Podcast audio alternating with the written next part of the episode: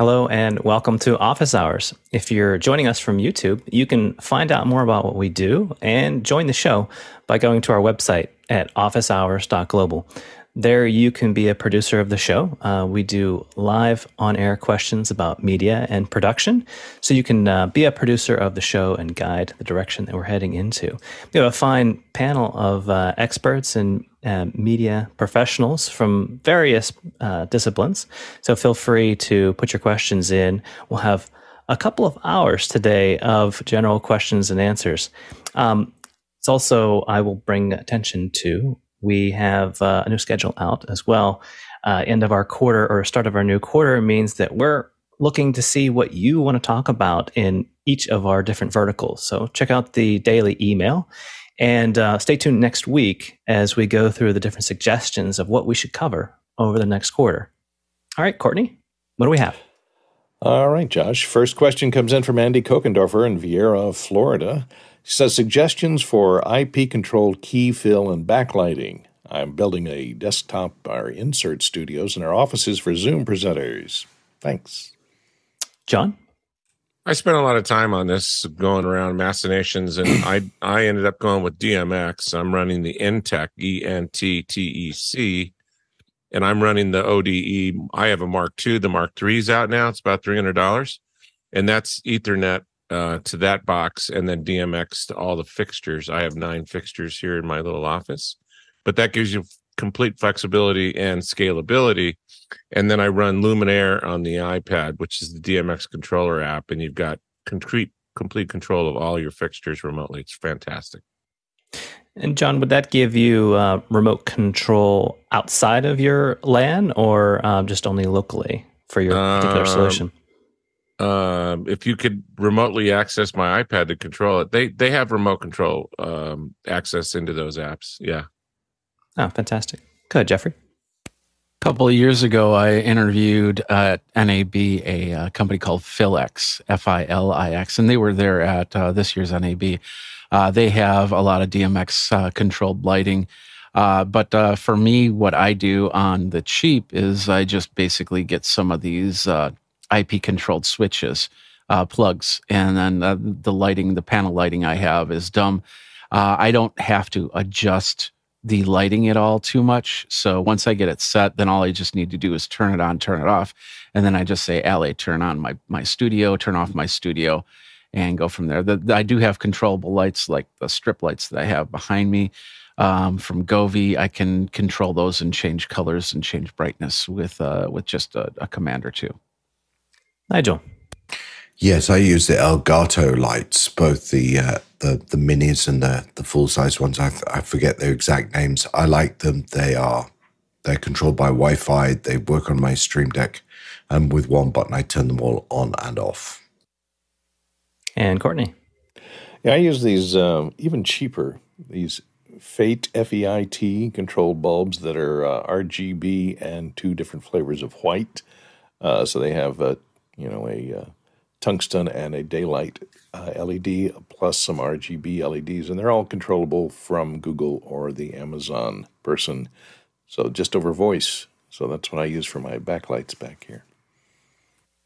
It seems like the uh, the the well, the only criteria that our uh, question asker used was their control, but it seems like a lot of these solutions they tend to have a decent CRI or uh, was it TLCI uh, rating as far as color representation. Yeah, I think the mine are about a 95, and I think the Elgatos are, are pretty much high CRI. Yeah, maybe we've uh, we've gotten past the era of poor reds in our our LEDs. Let's go to our next question. All right, next question comes in from uh, Tony Mobley in uh, Newnan, Georgia. Uh, is it a good idea to install DaVinci Resolve Public 18.5 beta on your regular computer. John? No. Um, when you're beta testing software, you are taking on risk on behalf of the developer. They give you sometimes a free copy of the software so you can test things that are broken and give them feedback. So if you're going to test it for the person and give your feedback, then sure, go for it. If you're just doing it to get the newest, latest, greatest, you might be disappointed in uh, bugs and issues that you'll have with the software. John. You know, I, I tried to follow John's recommendation there and I installed it thinking that it would install a separate app, but it overwrote my production version on my main Mac. And and I do editing, but I'm not an editor, according to Mr. Fenwick. Uh, but I have it run on my machine. I've done several projects on it and it's running fine. Have you been able to test any of the new features, John? Yeah, the text based editing AI now with AI is not fully baked. Descript's better. Um, it, it they'll get it better in, in the next version. It's it's it's not intuitive. Have you had a chance to compare it to um, Adobe or any of the other uh, text Adobe's, offerings? Uh, Adobe, it, it, looks like Adobe and Blackmagic both rushed that out the door just to say that they had it and it's just it just doesn't compete with Descript yet, but I'm sure it will be. Okay, good to know. Nigel? Yeah, I think the uh, the, the DaVinci betas are quite stable. I guess my question was, what is a regular computer? If by regular computer you, you mean it's the day to day one you work around and you you do your email and you you surf on, then it's fine and their betas are pretty stable. If by regular you mean a central line production machine that's going to be control your whole output, I'd probably not put a beta on that. But just a day to day computer that you're doing email and surfing and stuff, their, their, their betas are pretty stable. That sounds like good advice. Let's go to our next question. Next one comes in from Douglas Carmichael. He says a lot of productions, large concerts, for example, have used recorded NASA communications in their intro sequences as a way to build suspense and pump up the crowd. Why do you think that has been such a popular choice? Jeffrey? I think that answers the question right there. But the the other thing is that the best part about those uh, those types of uh, recordings is that they're so silent. They, they just have a voice. You can then turn around, you can put something behind it. It's like some sort of inspirational music, just like ramping up to get every, to continue to pump it up. And then, of course, it's a natural countdown. I've done many different intros in bands that we had. Uh, like for instance, there was my favorite one was back in the in early 2000. We had this uh, uh, band called Collapse of Evolution, and it uh, we had we found this theme song from Japan called Monkey, which was basically kind of like a 2001 knockoff type uh, thing, but the, it was a very poppy type song. So we always played that at the beginning. Another band we played the uh, opening to Flash Gordon and uh, you know the movie with Queen, and then of course we put in some extra stuff right there. So it's it's nice. It's easy to move around. It's easy to edit out uh, and edit in things. So that's and of course it definitely pumps up the crowd. Courtney, you have any? Uh, yeah, the other reason. With... Yeah, I've used a lot of NASA stuff uh, in television shows because it's copyright free. Yes, that's right. Everything that is on the the NASA website, almost everything is free of copyright because it's government owned. So um, they can use it without fear of somebody trying to sue them for using their voice, etc. The only thing you have to read their copyright uh, uh, rules. You can't use their meatball logo without permission, and usually they will grant that depending upon what the project is without having to pay them.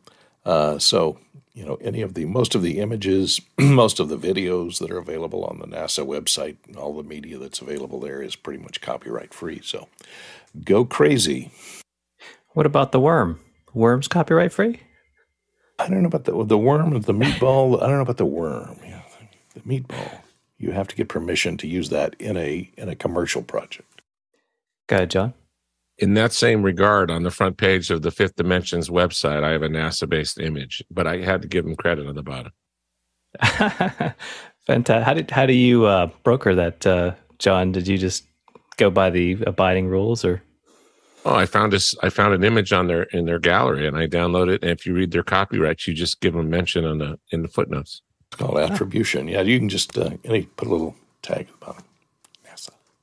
Fair enough. It's it's pretty interesting how things get to have sound effects for things like the early cartoon representations of you know what what sound represented certain things um, thinking about the was probably an annoying quindar sound for the original nasa and now it's uh, it's nostalgic and, and epic. So you know all things that are old are, are new again.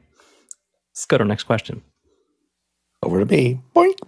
okay paul wallace from Austin, Texas says POE stands for Platform for Open Exploration, and it is Quora's attempt to democratize access to AI chatbots. Is this kind of multiple chatbot access the way to go? John Preto. We're we're right in the middle of these decisions right now. The problem is the API access for ChatGPT 4 is super expensive. And so if you're giving that away for free, you're spending tons and tons of money. And so it's going to be interesting because Microsoft gives gives it away in Bing, and then it's going to be integrated into all the Microsoft products. And then as an independent developer, if you're accessing these APIs, you're going to have to end up spending tons of money on all these APIs. And so there's some business um, there's some business considerations you need to to uh, to go through and and it's terribly expensive. 3.5 is super affordable, but 4.0 right now is super expensive. Yeah, um, and John, what do you specifically use 4.0? And I know when I want something quick, the 3.5 seems to do the trick for me. Is there particular things you might want to run on 4.0 versus 3.5? 4.0 is just significantly better. It's way, way better. Their answers are way better. Um, it's just a way better model. Um, so it's it's interesting because it's hard to compete as a third party developer against 4.0 for twenty dollars a month, based upon the existing prices for 4.0. And most of the stuff that you see out there right now with Jasper and you know ten other uh, AI applications that are out there are using the APIs. They're using 3.5 and they're they're significantly cheaper than 4.0. God, Courtney. I found a little uh, plug-in early on. I don't know if it's using three. It's probably using ChatGPT three model called Perplexity. It's a, a plug-in for um, Chrome, and it just makes a nice little drop-down box, and you can click on whether you wanted to ask your question on the internet on this discussion, in other words, related to the discussion you've got open, or this page, and it'll it'll uh, uh, use the the page that you have up in your browser as the context for your question. So it's kind of interesting, and it's free, free, free. I I anticipate that these um, intermediaries, where they kind of broker the particular AI source on a one stop shop um, would be helpful as all of these different AI things pop up. Having something, it sounds like Courtney, yours is uh, just a simple Chrome plugin to be able to direct your search where you want to go. But yeah, as far as people making discrete, you know, it's like the streaming wars, you know, where you had to subscribe to all the different uh, different streaming providers. Now you got to subscribe to all the different AI providers at the same time. It's, it's not just a search; it's a it's a chatbot. It generates text based on the context that's on your on your screen or the conversation that you have going. Fantastic, uh, John. Yeah, when you when a company announces something, it's always good to ask why and what value does this add to that company. And Quora's whole business model is it's the place you go to find answers. And with tools like ChatGPT or Bard or whatever, you go to one spot now to get answers from the whole internet summarized together using AI. And so I think what they're trying to do with this announcement is still be a destination of choice to be the one place you go to access multiple language models. And it makes sense that you would want different language models for different tasks. Uh, for example, if I wanted to have a good understanding as a doctor about uh, diagnosing a patient, I'd probably want a language model that's been heavily trained on medical journals. Um, but if I wanted a solution on how to change the tire in my car, I probably don't want that same language model. So I think they're just trying to make a reason for people to keep coming to their site and they see AI as the future and that's how they are uh, justifying that. Yeah, it's I, I, think that's a fair assessment of it. I I do think that um, the, the, the AI has sort of become the uh, the TLDR aid of people. Typically, you had to once you found the location of an answer, you had to sort of scan down, or maybe if you've turned on, um, I use YouTube a lot to find out tutorials and how to do things. And usually, if you scan over to the little heat map, if it's available, you'll see the little hump where the actual protein is inside the answer. Um, what I've found interesting is being able to ask um, discerning questions about that data and not having to go through and read, and I found it's worked fairly decently, even whenever the um, the syntax has been somewhat lacking with the the posts that people have used. It's uh, GPT has done a decent job enough to for comprehension. Not always. Uh, every once in a while, you have to give it another uh, return. But um, yeah, I see it as a way of um, sort of advanced search and giving you the exact answer or asking you a certain question about that or take this this information that's given and then extrapolate an answer. Well, what time zone would this be in for someone else uh, on the same thing? So, uh, pretty powerful stuff. Let's go to our next question.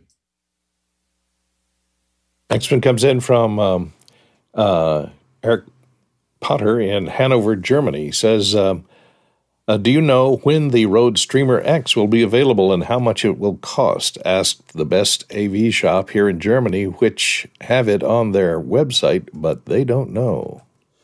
Jeffrey?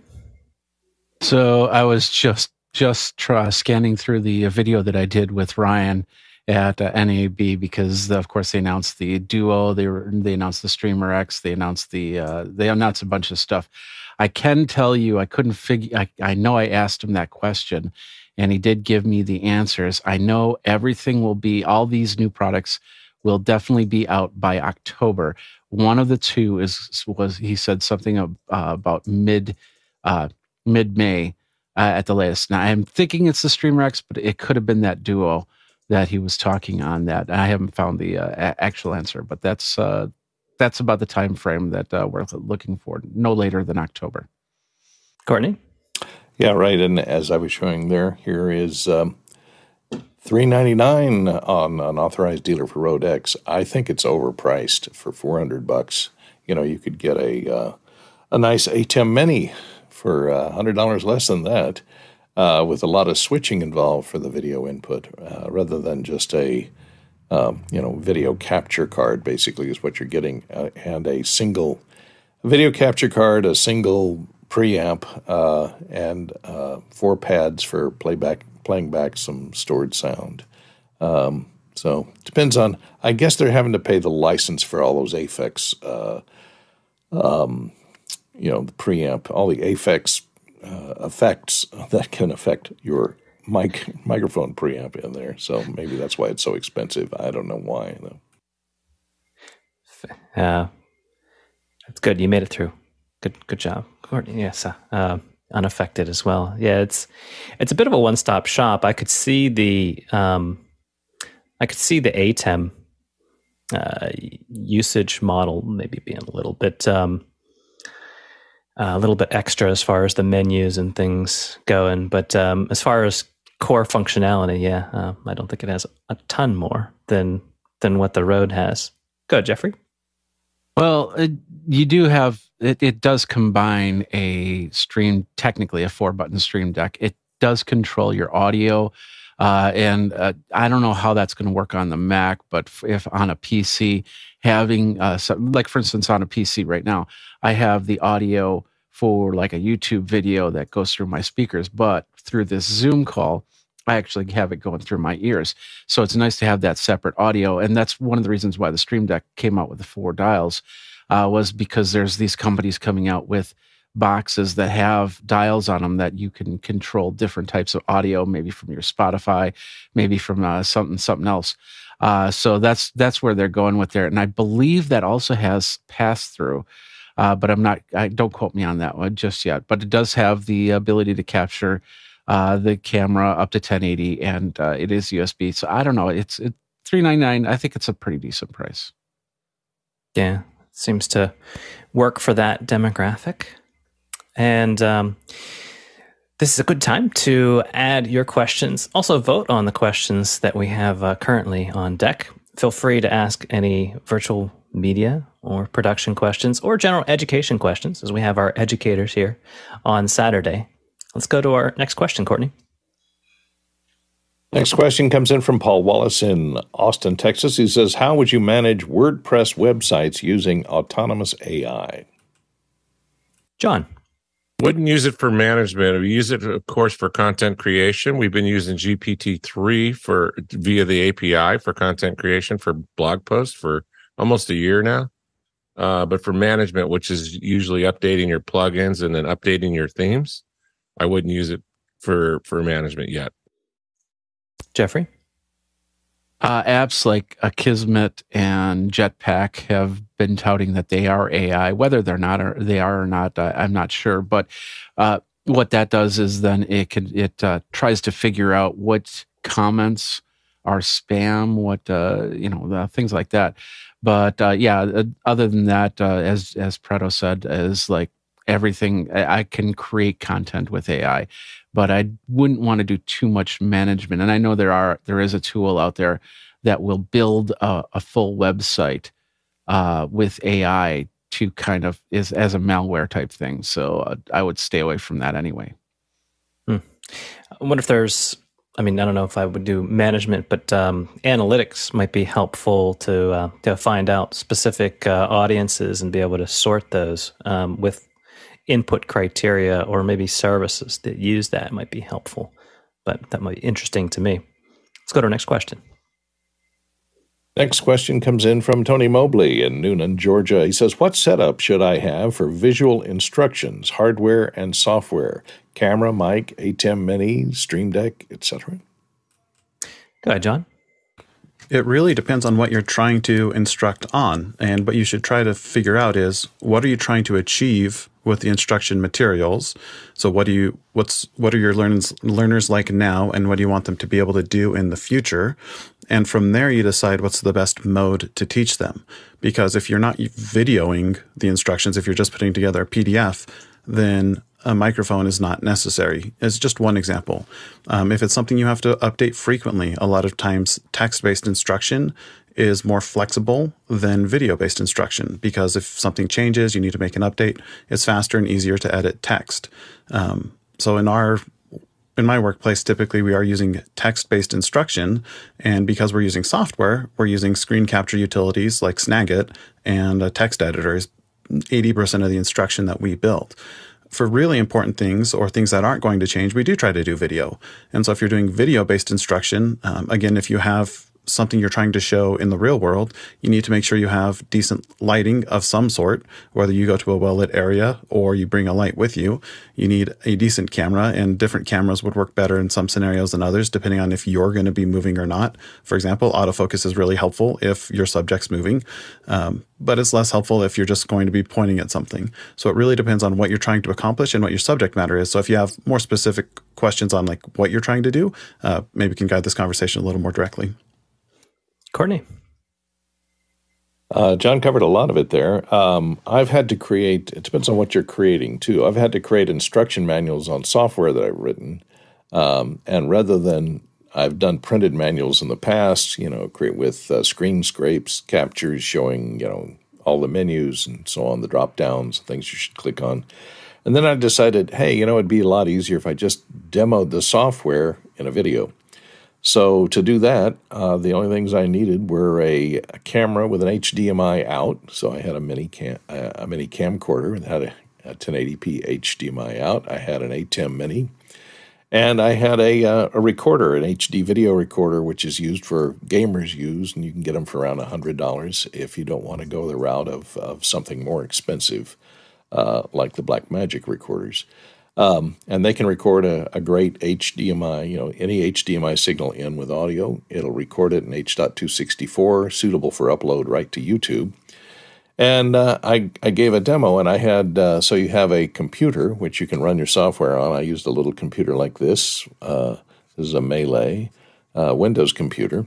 Uh, so you can run PowerPoints on this. You can run my software runs on Windows. So if you're demonstrating uh, you know something that runs on the Mac, then you have to have the appropriate computer hooked up to one of the inputs on your ATEM and your camera hooked up to the other input. And you can go back and forth between the camera yourself and the uh, screen demonstration of the software that you're using and end up with uh, an instructional video without uh, having to even edit any because you're kind of doing the editing as you go along.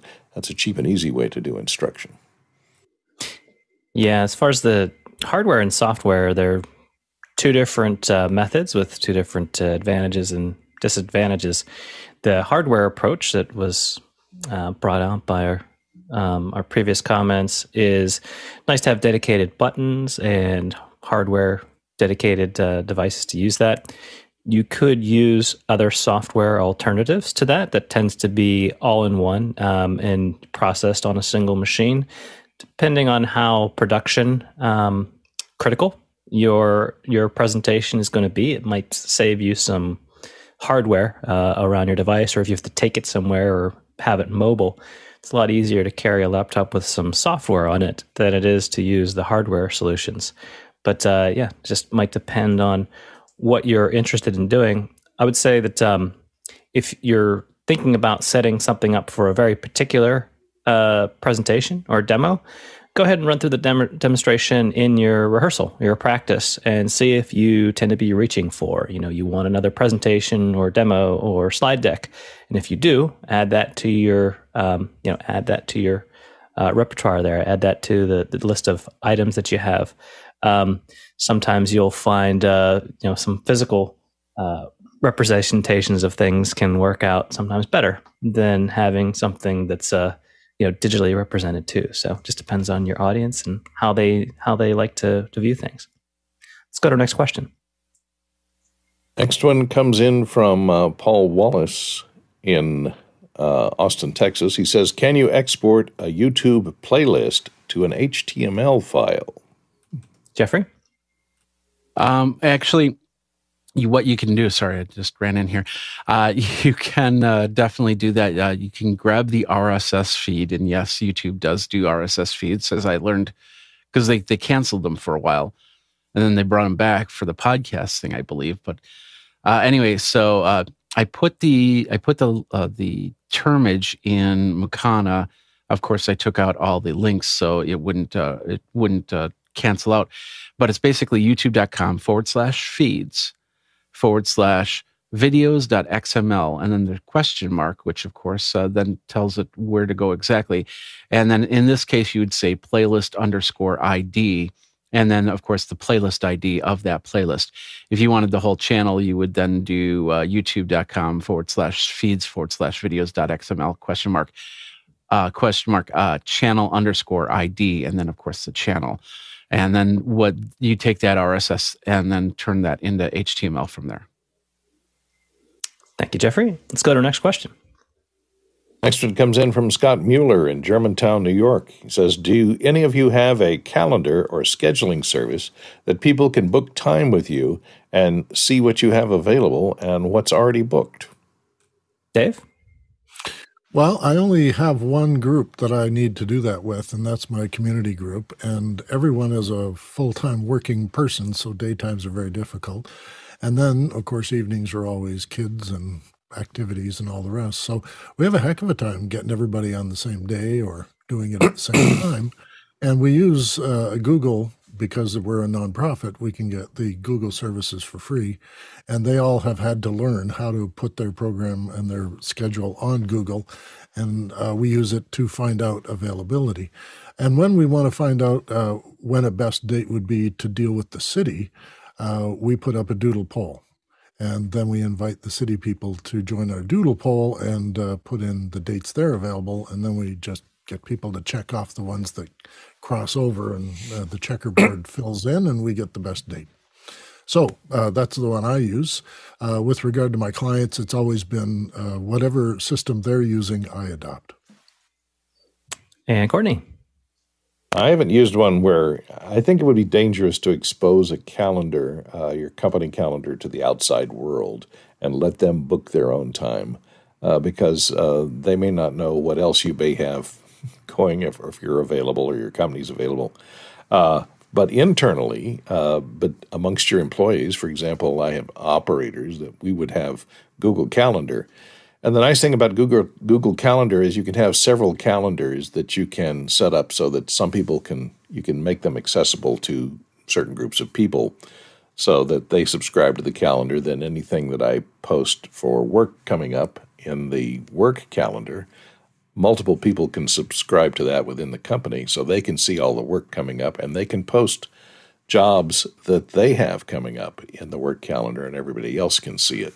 So, and you can uh, display two or three calendars on your calendar at the same time and color code them to different colors so you know that, oh, this is something personal I have going on at this point, and here's something for work that I have going on at this point. So, Uh, we use that and it works quite well. Uh, you and it's updated instantly across all platforms. You know, Mac, PC, uh, Android, and iOS. Um, one thing that uh, I've done, not used myself, but um, I have uh, used it for others is to use Calendly.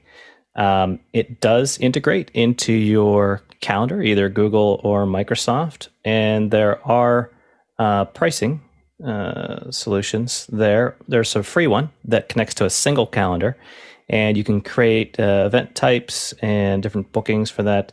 Um, automated event notifications. So it's a way of getting uh, an outside uh, link that uh, attaches to your con- uh, conduct or contact. So you would give your availability, and then those would set up those um, those uh, offers. So I've used that to talk to clients. I haven't used it uh, personally to use the first personal in and outs. It looks like there is a free tier so that you can try. So uh, Scott, you might try that. Let's go to our next question. Next question comes in from some guy named Josh Kaufman. Uh, has anyone been able to take advantage of AI in Zoom or other meeting software to summarize or arrange captions or do transcripts? John. Yeah, I've used Microsoft Teams uh, for their transcription as well as captioning services. I haven't done any of the summarization, and it works really, really well. I'm surprised at how strong the transcription is. Uh, day to day, I work in a call center, and one of my jobs is to train our speech analytics engine. And Microsoft speech transcription is so much better than our internal tool.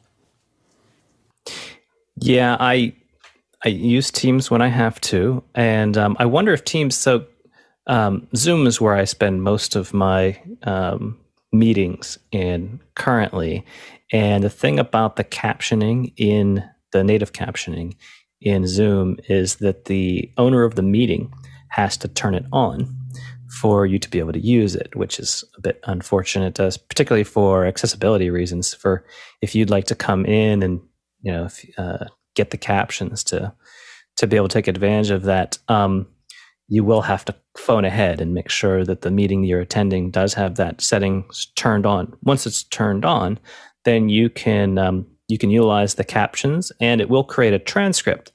Um, the transcript has a really nice um, ability to tell exactly who spoke what um, since it's native into the platform. There are some other things that I have tried. So um, Otter.ai is another one that I've been looking into to use. And um, that's one that you're able to use it in real time. Um, of course, you could take a transcript from um, any transcript you could save afterwards and then upload that to GPT or whatever AI service to be able to, to manage that data afterwards. However, uh, the nice thing about purpose built units is that um, typically, if you're just thrown into ChatGPT or something like that, you're going to run into a character limit if it's a lengthy conversation or a lot of uh, you know, back and forth. So, uh, I'm interested in getting the meeting highlights and notes um, using it. I'm just starting to get into the Otter AI. Otter is actually what uh, Google is using. It's their partner that um, generates the captioning. Um, and there are premium services that you can subscribe to. Um, you can do a seven day free trial for otter.ai um, and then have that um, you can sort of highlight things while you're in the the meeting. You know, this is an important point, and then later on, you know, you could you could uh, have those points uh, done for you.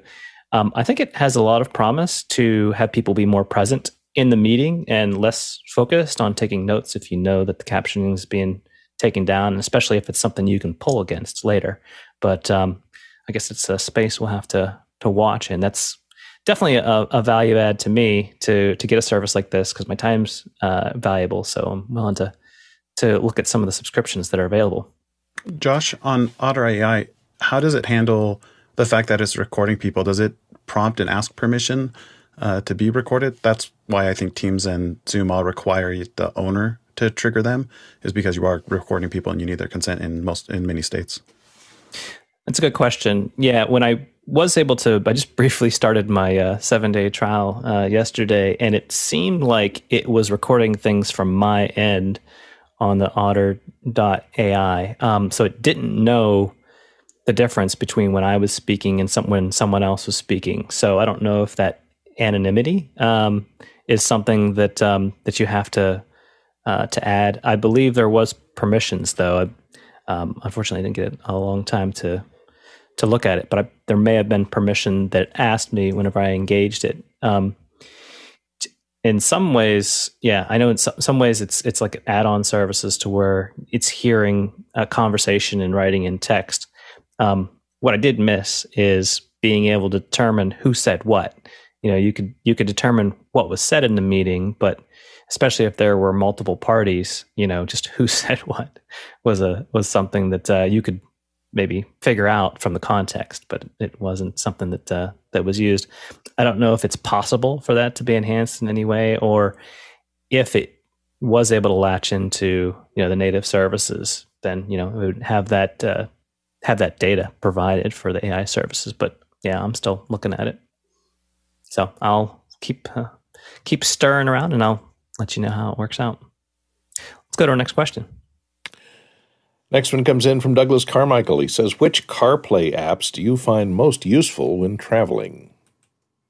Courtney.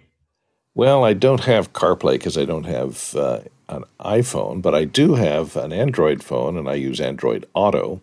Um, and of course, I use Google Maps for doing navigation. That's the most, that's primarily what I'm using uh, Android Auto for. I do like to listen to podcasts. You can do that. Uh, Lawyers, though, got involved with CarPlay and Android Auto that uh, kind of hamper the number of apps that you can run on the uh, car interface because they don't want you messing around and searching through YouTube videos while you're driving. So uh, you're limited to, I think, audio only apps, and the voice search uh, is fairly limited. In my car, if I hit the button on the steering wheel to do the voice search, the car's voice search uh, does you know comes into play, and it's very bad at recognizing what you're saying. And uh, if I hit a button of the microphone on the maps, I can navigate uh, using Google, the Google Assistant, uh, on my uh, on my car by pressing a, a button on the touchscreen. So I can do that, but it limits the amount of you know it limits you to a playlist that is uh, your own MP3s that are contained uh, in your media that you have plugged into it, like your phone or uh, a USB stick of some sort. Uh, and it doesn't send to playback videos for some reason, at least not to the not to the screen in front of the driver. Nigel. Yeah, so I rent a car probably uh, every other week, and I just love the fact that in my car with CarPlay, life is very easy. So the applications I use most are Waze. So I go everywhere with Waze, which I think is the best of the uh, get me around the uh, the traffic spots uh, applications. I listen to Audible, so I've got my books. Uh, I obviously use the phone app, so I instantly, without having to Bluetooth and stuff, I've got all access to all my phones. The podcast app, and then sometimes I even listen to Zoom. And do you um, do you use the um, physical connection? Um, yeah, Nigel. I always, yeah, I always typically lo- use a physical connection, even if it has the Wi-Fi version. Partly because I don't want to be fussing with whatever complicated Wi-Fi interconnection this car has. And invariably, on most rental cars, there, there's a limited number of Bluetooth connections, and they're all full. So now you have to work out how to delete somebody else's Bluetooth connection before you can add yours. And it's just easier if it's got uh, Apple CarPlay. I, I remember when they started doing CarPlay, I actually asked the rental company if they would announce that like they do XM radio or that this car has it.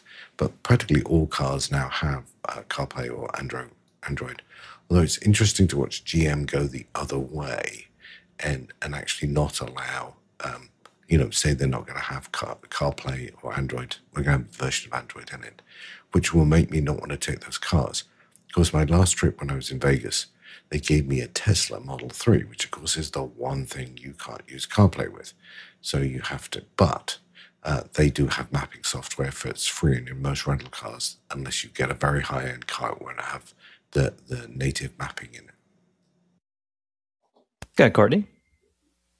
Yeah, I read about that uh, GM decision where they would not. Uh, I think they may have backed off on that. They, I heard that there was a reversal of uh, of position on that, whether or not they are going to do it on all their cars or not, uh, because you know I think there's legal issues because if uh, you're messing, if there's some interface between your phone and the car, and the network system in the car can CAN bus, I think, is what they use for controlling everything in your car these days. Your car is networked uh, to control all the lights and the automatic, all the automatic engine sensing and all of that stuff that uh, tells you the status of your car and the miles per gallon, et cetera, whether your tires are low and all of that information. So to in, to integrate with that uh, car-based CAN bus information and your CarPlay, you know, there's some problems with uh, getting those two things to talk to each other because they're two moving targets, uh, and I think um, you know there could be problems with you know oh I didn't know and I automatic I turned off my automatic braking system by accident when I plugged in my phone. So you, you have to be careful and they want to kind of keep those systems separated. So the entertainment system I, I would miss being able to access my my uh, media that is on my phone. They do have of course in all these new AV systems there's a place to plug in a USB stick so you can put your stuff in there but um, I think the uh, legal legal problems arose, and that's why the lawyers got involved, and that's why they're thinking about removing access to CarPlay and Android Auto.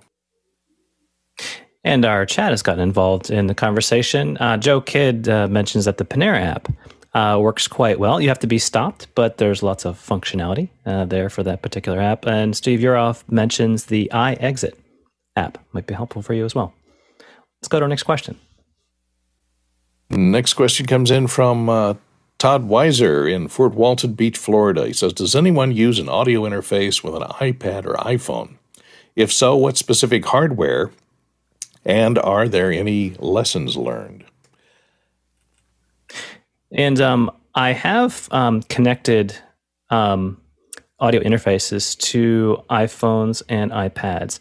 I will say that they work much better than connecting to Android uh, phones or tablets uh, as a universal um, audio interface. Um, I was able to connect um, the, I think it was the Flow 8 that I tried on an iPad with a USB C connection to any of the modern um, iPad Pros that has a USB C connection. It'll see it as a um, uh, an audio device.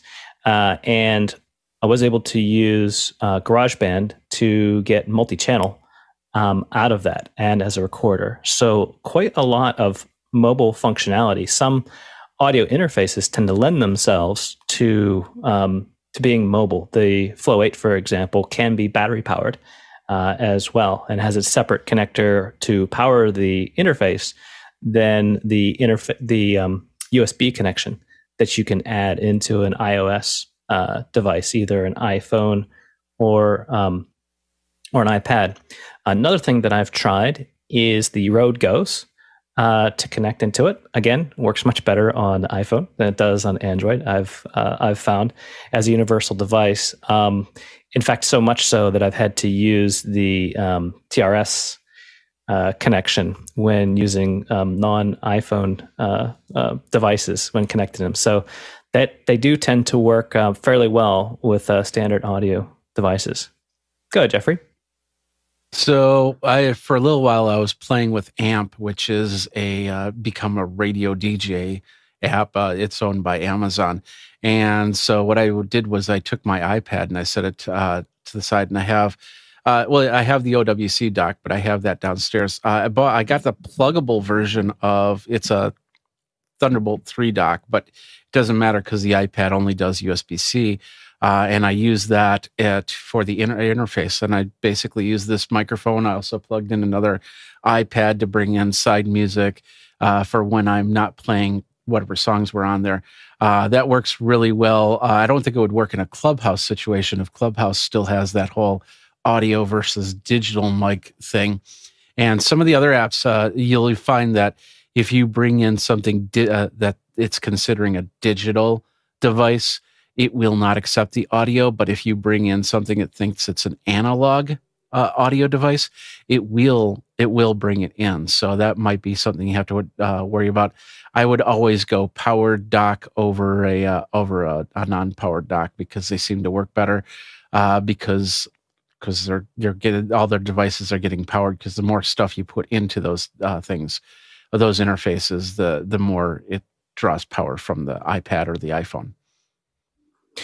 And again, in our chat, Joe Kidd has uh, weighed in as well, and he said that he was able to use the iRig Duo uh, for an MV7 and a USB camera adapter for both iPad and iPhone, which is this device. So that does tend to um, be more travel friendly to be able to use those devices. All right, let's go to our next question. Next one comes in from Morgan Price in Victoria, British Columbia, Canada. He says, uh, What visualization tools are people using these days for live streams and virtual workshops to collect ideas and build a collective understanding of the discussion? We are still using Miro and curious if there are any other options people suggest. John. In my experience, people will use either Miro if they are a vendor who's going to be working with lots of different clients who they don't know what platform the clients will be on, or they just use whatever built in tool that they'll be using. So in our case, we're a team shop, and so we use Microsoft Whiteboard. Um, Zoom shops use Zoom whiteboards. But if it's a company that works with lots of different other companies, typically it's Miro. Yeah, I, I do know that um, there was I don't know if it's native, but Freeform on the iPad has making a made a foray into that general area. Um, not quite baked yet, but maybe an option for some. Let's go to our next question. Next one comes in from uh, Scott Mueller in Germantown, New York. He says, Does anyone know of a good travel 50 foot Ethernet cable that I can suggest to clients to take with them on the road that is easily packable and rewindable? Wi Fi is never, ever easily acceptable for Zoom. Jeffrey. I'm going to show you this right now. This is the 100 foot cable that I take in productions with me. And I will first of all say there is no easily rewindable Ethernet cable that would be reliable in the end. Uh, so if you see this this cable right here, as you can see, it's nicely wound. It's got a it's got at least six inches or more in the wind. It is over under. And the best way to do an over under uh, and train a cable to do over and under is to warm up a room put the cable in the room, let that warm up as well. Don't put it in the oven, that's going to melt or anything, but uh, you'll want to have a nice warm room. And then you train the cable. And what I mean by over under, for those that don't know, you bring it over like this and then you flip it so it goes underneath. And the reason why you do that is because when, if you were to throw the cable, hold on to one end and throw the cable with a perfectly over under cable, it would actually unravel without any tangles. And that's the beauty of that. You want to have this type of loop when you do a, a 50 foot, or in this case, 100 foot. And then I use these uh, these fun. These are are tarp uh, tarp holders. And the reason why I use this is because they're there's easily clippable into anything, and they're easy to take off. Uh, so you can take off, you can pull out the cable that you need, and then you can put this right back on. So it keeps uh, keeps the loop going from there. So those are the things that I would suggest. But there's no, no don't do the over the arm, don't do uh, tight tight wraps because if you do, then uh, then you're you're risking the the wires getting broken. And one more thing is, and as I took set the cable down, make sure that the ends have uh, good caps on them because if they're loose caps or anything like that, these things start to pull off. As you can see, I've got a nice little holder on the uh, on the on the peg because that usually will break off on an Ethernet cable, and then yeah, it, when that happens, then these things don't work that well as travel cables. Courtney. Yeah, I don't suggest carrying those in your carry-on. It's TSA is going to see that show up in the X-ray and have to take a look at it or pull you aside. Uh, and I, don't know of anything that's 50 feet. They, I always carry something like this in my laptop, sorry, in my laptop case, uh, which is a retractable six footer, uh, Cat 6. And I carry a couple of these, and they're handy to have because they'll fit right in the pocket of your. Uh, uh, laptop case, and you can, in a pinch, you know, if you get near enough to a uh, within six feet of a an Ethernet connector, you can click, uh, plug that in. Or I get a couple of those and a female to female RJ45 connector to connect two of them together, and that'll give you 12 feet, which in a hotel room is probably enough to get you to the desk. Uh, a 50 footer, I think you're going to be on your own or doing like Jeffrey says, just taking a big hank of coiled cable and dealing with the uh, all the kinks and and uh, knots that that's going to end up like. Jeffrey.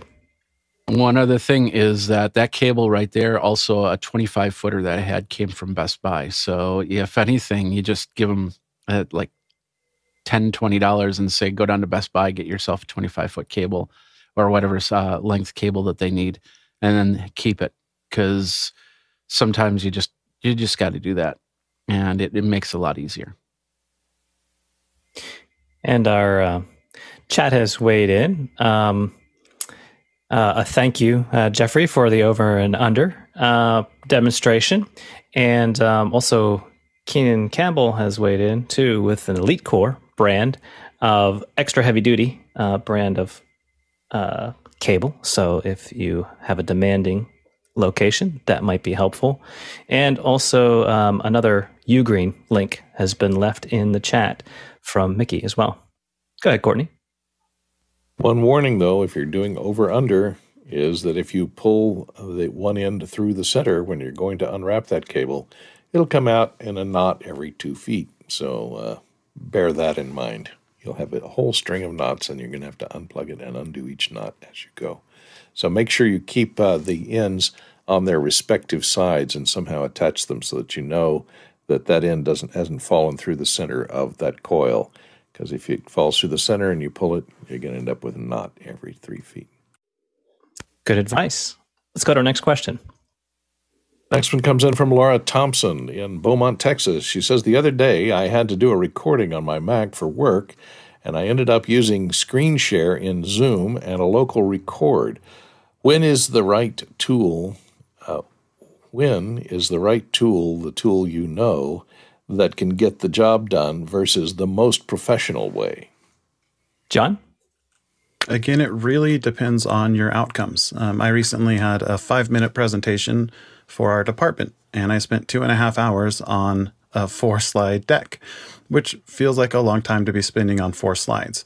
But when you think that it was a five minute presentation for 300 people whose average salary is between 15 and $20, that five minutes cost the company over $500. So I invested my time to make sure that it was really solid and professional and I could reuse it again in the future. Um, on the other hand, sometimes you're doing something for a small audience that just is a one off and you'll never need to use again. Sometimes you use the, the simpler tool for that. And if you want to know more about the full process, um, there's an pro- actual process, especially when building instructional materials, called the RO, ROI process. And there's an ROI Institute. Um, the ROI Institute has this book. It's called Real World Training Evaluation. And it will take you through step by step how to identify. And what you're trying to figure out is is the effort I'm putting into this cost less to the company than the benefit the company gets out of doing it. Um, so I'd recommend a, a, full ROI technique when you're doing large projects, and sometimes just a quick little who's the audience for, how long will they need it, and do I need to reuse it um, to figure out which tools to choose. There you go. Well done, John. Next question.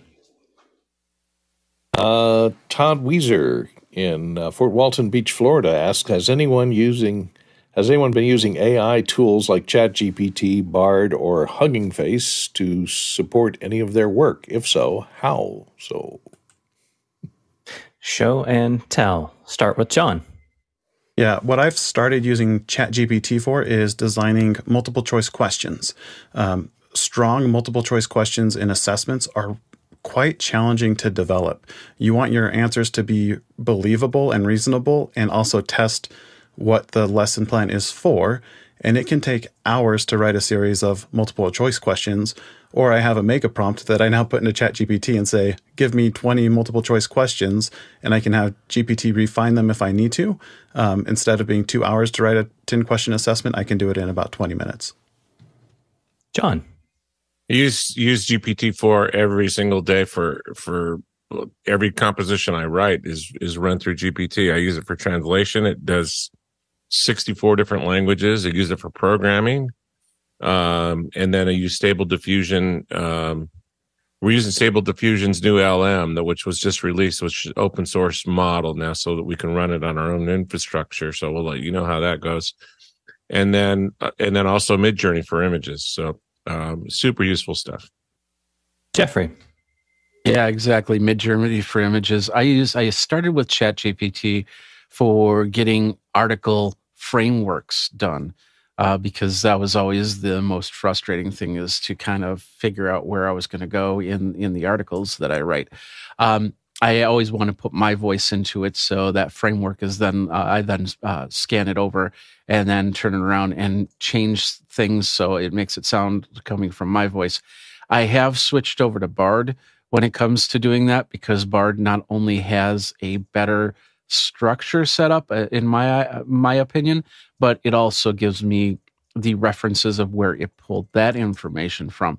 So if I need to use it for footnotes, then I can I can definitely uh, refer to that, especially if there's something that, like for instance, if I'm if I'm uh, doing a uh, review on a product or something like that, and it says something that some spec that I didn't think was in the product, and then I can go back to these uh, footnotes and see where they they pulled that from as opposed to what I saw from like maybe a camera a framework or something like that. Uh, and then make sure that the the stats are correct or they're not pulling from a previous model of a device or anything like that. And um, maybe you know selecting what tool to use uh, is probably as it's probably just as interesting of a conversation we can have around how you use those particular tools. So, for example, do you have a particular prompt that you use or uh, certain um, uh, lines that you use for creating specific things in your workflow? For example, when you might use photorealistic versus line art, maybe in creating icons for things versus illustrations.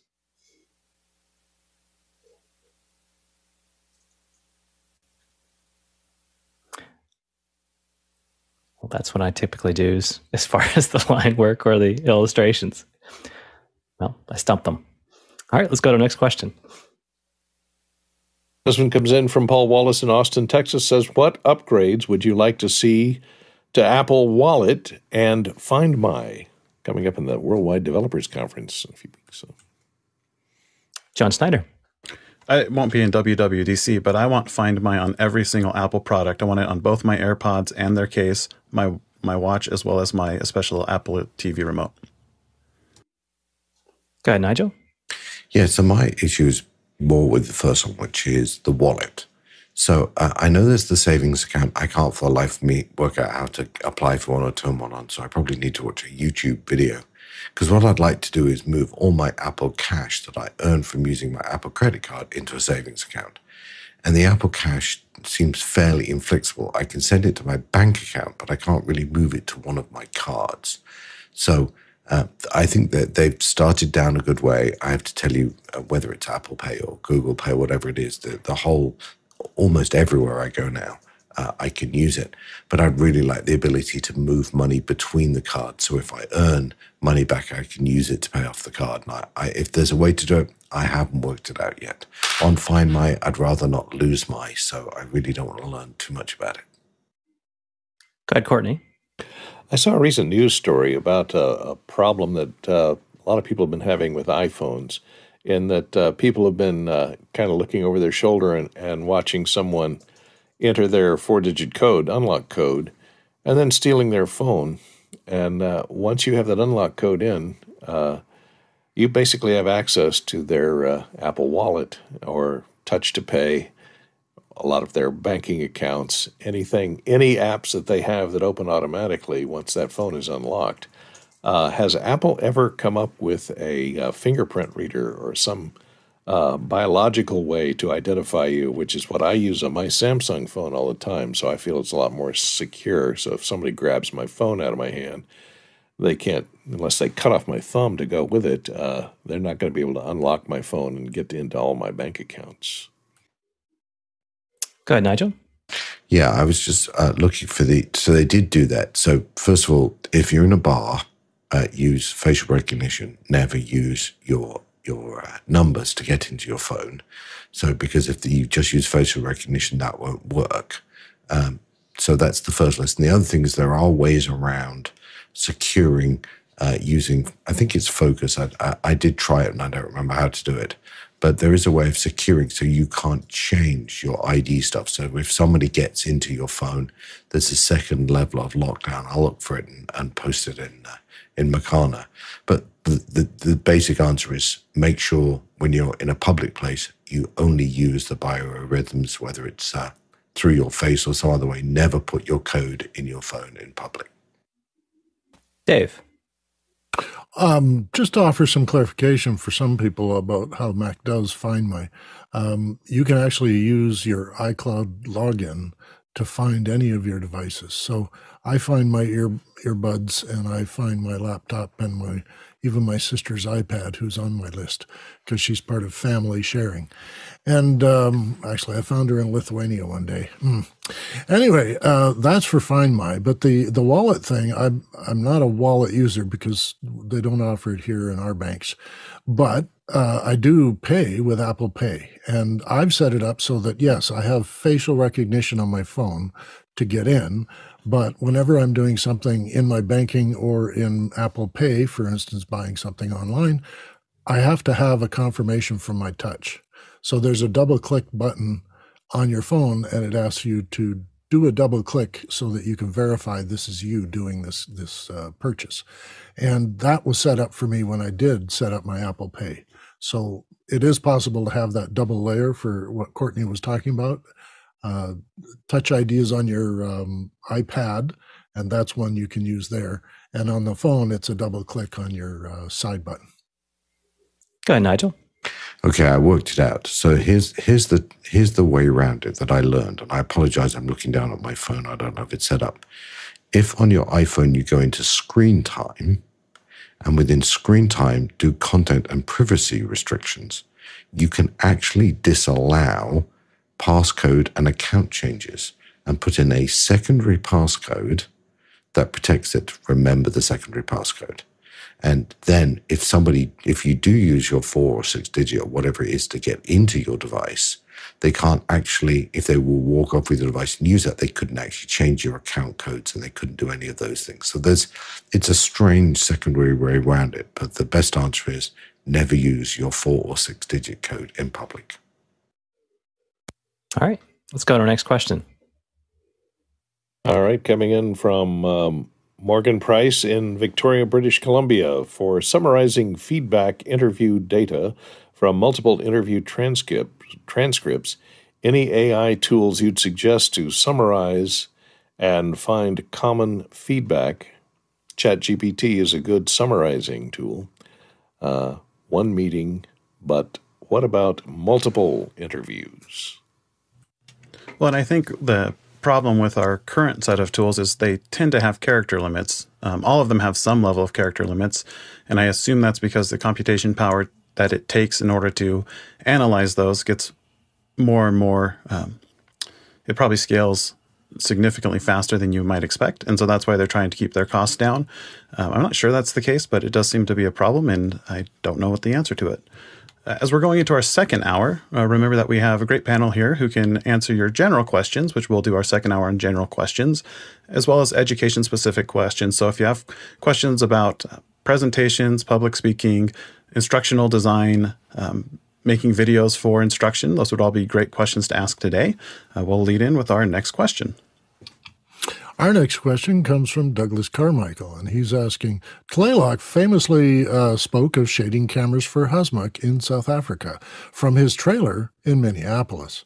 When you're setting up remote cameras to capture a high risk event, like the SpaceX Starship test, uh, do you shade them or fix the image in post? It doesn't look like we have. Uh, I, I, could go ahead, Dave. chime in here uh, in that you know remote cameras are good if you're doing a live event and you want to shade them, but you you don't often change the shading on a camera when you're uh, finished doing it in a set. You've got four cameras, for instance, you've shaded them all and matched them, but what you're doing from then on is just controlling brightness, contrast, and and helping with uh, the image levels so that they match. But you're not going to recolor it in post. Um, posting a live event, of course, is, is interesting in that you want to cut things out or change the order of what things, condense it like you would for a sports event and that. But I don't believe you'd be shading the cameras at all in post. And in remote camera setups, yeah, if you've got control of shading, which Tleilax clearly has, uh, it's a good way to have all that match when you start your show and, and do your live event. Great. What's our next question? Next one's from Paul Walhus.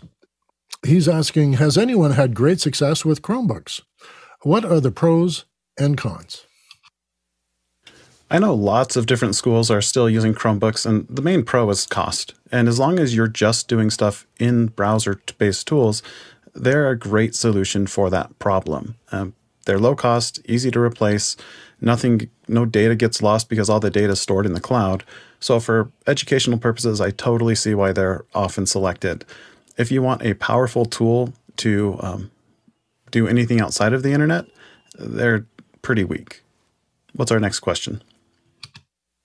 Our next one is from James Haldane in California. Has anyone tried using an Intel NUC Extreme for running Wirecast? Jeffrey? So I haven't used a NUC uh, Extreme, but I have used a NUC uh, and using Wirecast, uh, both Wirecast and vMix for that matter. Uh, and uh, the difference between uh, the Skull Canyon NUC and the Extreme is the Extreme you can customize a little bit more. And it really depends on which extreme you're talking about. But uh, like for instance, the 11th generation, they have a 12th generation. Now they have the 13th generation NUC Extreme. With the 13th generation, I believe it has dual Ethernet. It has multiple uh, USB ports and uh, expandable memory, expandable drive in there, and the ability to put in your own graphics card. So the Skull Canyon I have has AMD graphics in it. That's that's built in. It's uh, actually the dual discrete, uh, so you can do, use either the Intel or the AMD stuff. Uh, but with the Extreme, you can put in your own graphics card, so you can choose NVIDIA or AMD from there. Uh, so it treats it more like a regular desktop. Uh, with that said, uh, there, I, I, have, I don't think there'd be any problems with that. Uh, having uh, the t- what USB three, I think there's Thunderbolt on there, uh, Thunderbolt three on those uh, devices. It should work just fine. Next question. Our next one comes from Paul Walhus in Austin, Texas. He asks, "Are you surprised that you can now make money on Twitter by selling subscriptions?" And he has a Verge article link. Jeffrey. Well, subscriptions have been around in Twitter. It was actually called super follows before that. So, uh, but uh, with subscriptions, actually, it makes sense. Uh, YouTube does that with their um, with their membership on on YouTube channels. So, if you set up a YouTube a membership, you know you get a part of of whatever somebody's paying per month. They get a part of whatever somebody's paying per month uh, for your content. So it's it's a great partnership. I think it's a great idea, and I'm surprised that, uh, and maybe I'm wrong, but uh, I don't, I haven't seen it on Facebook at all. Yeah, it is surprising. It seems like everyone's trying to get involved with the creator economy, and I, I find it especially ironic that Twitter had all of that uh, disagreement with um, that newsletter subscription service. I can't think of the name of it off the top of my head. And then they try to do the exact same thing by providing the same service their competitors have. the nature of companies is to see what your competitors are doing that's adding value to your customers and see if you can do the same thing and bring customers into your own product. What's our next question, Dave? Douglas Carmichael asks When you sign up for Apple One via your mobile carrier, Verizon Wireless in this example, can you add extra iCloud storage via iCloud Plus if you wish to pay for it? Dave? Well, iCloud Plus is a service Apple offers, so most of the carriers will let you do that, but uh, you don't really change your setting or add storage for iCloud Plus uh, unless you're directly dealing with Apple. So you can go to Apple and change your iCloud Plus settings and expand your capacity. You can also change other things that you get as a service from the Apple One, which is you can do uh, physical exercise on it, and uh, you can have audio services, and uh, Apple TV Plus is all part of the Apple One package, the bundle of services that's like uh, Apple One. So, in all of those cases, you can uh, rent a movie, uh, subscribe to some uh, things on Apple Plus, uh, Apple TV Plus, and you can also change your uh, iCloud capacity at any time. So, and and then you can unsubscribe from things as well through those services. What's our next question? We go back to Paul Walhus on this one. Uh, general question uh, Any thoughts on this wearable projector? And he has a, a YouTube link. Jeffrey? So these types of projectors have been around for many years. In fact, that video that uh, that Paul showed there is actually 14 years old. So I've seen many in uh, at uh, CES and and other events like that, where it was more of a projector that sat on the table and then it projected your keyboard. Then you could type from there. They work okay. Uh, in a pinch, they'd be perfect. I don't like the fact that I'm tapping my fingers on a table because it doesn't have that response that uh, that I'm always looking for in a keyboard. Um, but on on the fly, uh, especially if you got a projector and let's say you're connecting up uh, an Android device or or has Android or or uh, anything like that built in, and you want to do quick searches, it's really nice to have that. And and if you're using them for a kiosk where they get to do searches, having them tap on a wall would, is a lot easier than actually having a keyboard uh, uh close by for them to use. So it, it's it's a decent idea. Uh, just never really uh, never really went past an area at a certain point, and you can still get them, but the, nobody's really uh, bringing that technology further. Next question. And this is a follow up for Paul Walhus. He was very keen on how Ethernet cables can be wound, and he's wondering if there's a demo of the over under way of winding a 100 foot Ethernet cable. Um, Jeffrey, can you demonstrate that for us? Yeah, let's see if I can do this. So, okay, I, I unwound some of the cables. So the over under is basically this: the first the first line of the cable goes just just like you would wrap it like that, and then the second cable uh, part of the cable you would you end up flipping it, so you're turning it, so you're giving like a little cross in there, and then bringing that in, getting it to the same level, uh, same circle circumference as as the other part, and then you just rinse and repeat. So over, under,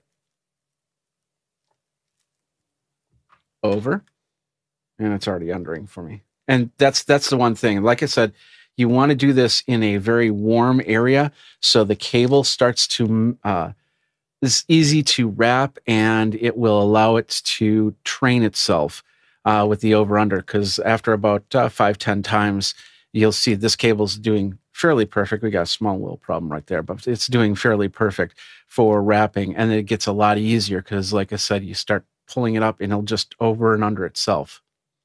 And Jeffrey, are you twisting that with your fingers when you're doing the wrap? Or is it just. Uh, yeah. Well, like I said, it, it, makes it easy on its own. But yeah, when when I do that, uh, let's do it that way. So that was the over, and I you if in the in the initial training you definitely do have to twist a little bit with your fingers to get it to go under and sometimes it'll it'll look unruly like something like that you just have once again you just have to keep training it and and remember that you're doing over under over under over under don't do over over under because that just kind of defeats the whole purpose all right next question our next one is from alexander knight in vancouver canada He's asking Has anyone tested variable ND filters from different brands, Tiffen or NiSi or B plus W, etc.? Any favorites? Dave? Well, I put my hand up on this because I'm really intrigued by a variable ND filter. Um, I don't think I've ever used one, and I've never been exposed to someone who is using them, so I'm not helpful in that regard. But all the ND filters I've ever used, uh, fortunately, came within the camera I use. So for my video shooting, uh, many of the big cameras I used gave me three different ND filters that I could swap in inside behind the lens. And other people I've worked with have used the Tiffens uh, mounted in in front of the camera to control the level of uh, contrast in the picture. So I, I, don't quite know how a variable ND filter would work and where it would be mounted on your system, and presumably it's on the front end. Uh, but I, am personally very intrigued, and I'll probably have to look it up and see if it's applicable to what I do. What's our next question? From Paul Walhus, Austin, Texas. The Beeper Beeper, made from a Raspberry Pi. And he offers us a Twitter uh, link to see it. It's a really neat looking thing. Um, somebody spent a lot of time trying to figure out how to replicate 30 year old technology in using a Raspberry Pi. So um, I'd recommend looking at the video. But yeah, he turned a took a little screen and put through a battery on a Raspberry Pi, and now he has a beeper. So teach his own. Next question. The next one comes from Alexander Knight in Vancouver, BC, and he's needing information on moving headlights uh, that does not have an annoying loud fan, um, presumably because he wants to try one. I'm not even sure what a headlight is. Jeffrey, can you enlighten us? Yeah. So basically, what this is is you have a gobo or a moving. At least that's that's how I'm reading it. So a moving light is like a stage light. Uh, that has it's like a P- light on a PTZ uh, head. So and a lot of the older ones have really loud fans because they were using, you know, regular CFL lighting. LED lighting has changed the game, but they're still pretty loud. There is there are people that have switched out the fans for silent fans. Those work really well. Uh, some people have tried heat sinks to make the fan uh, uh, not have the fan uh, work so much. But at the end of the day, when you're up on stage, it gets really hot on stage, and you're you're just uh, you just have all these lights going.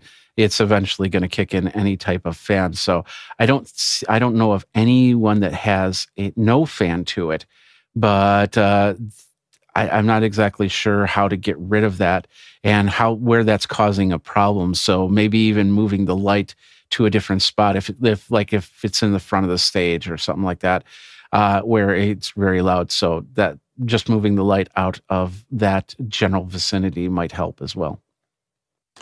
Next question. From Douglas Carmichael. The state of New Hampshire Relay Service also provides captioning services for webinars and meetings. With platforms like Zoom adding native AI captioning, is there still a need for such a service? Yeah, so for those of you not familiar, uh, a relay service is, or TTY service, is a service for accessibility, which allows people who are um, otherwise deaf or hard of hearing to navigate tools, specifically for phone services. So, and I forget what the number you can dial, but there's a three digit number you can dial, um, and you can get connected with a TTY operator. And um, it allows you to talk on the phone essentially. The question here is um, do we still need that sort of things when there's companies integrating closed captioning into our products?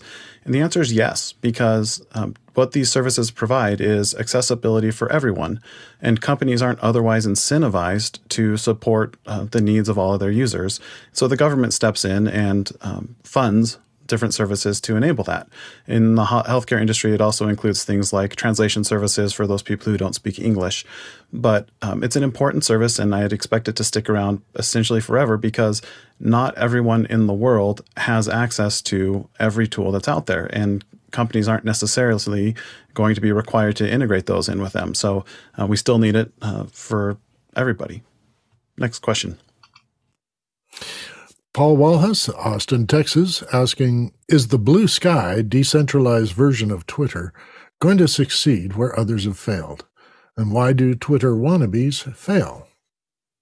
Twitter wannabes fail because it's a really hard problem to solve and it requires a certain amount of network effects where you have the majority of users, which drives people to use your platform. And Twitter has always had that. Blue Sky is an attempt to provide the same service as Twitter uh, with different ownership. But Dave, I'd be curious to hear your opinion. Well, I think it suffers from the network effect. People get comfortable using one platform and they form a network of friends and people they know, and it's all in that same platform. This began with MySpace, goes to Facebook, goes to Twitter. And the blue sky effect prevents competitors to being able to get in on that and convince people to leave the platform they're already using and then go to another one which may or may not have the same capacity. And as John said, it's a difficult thing to handle that kind of instantaneous communication. Twitter has been remarkably successful at doing it. And I see uh, WhatsApp and um, uh, one of the others uh, that that do a nice uh, competition for it.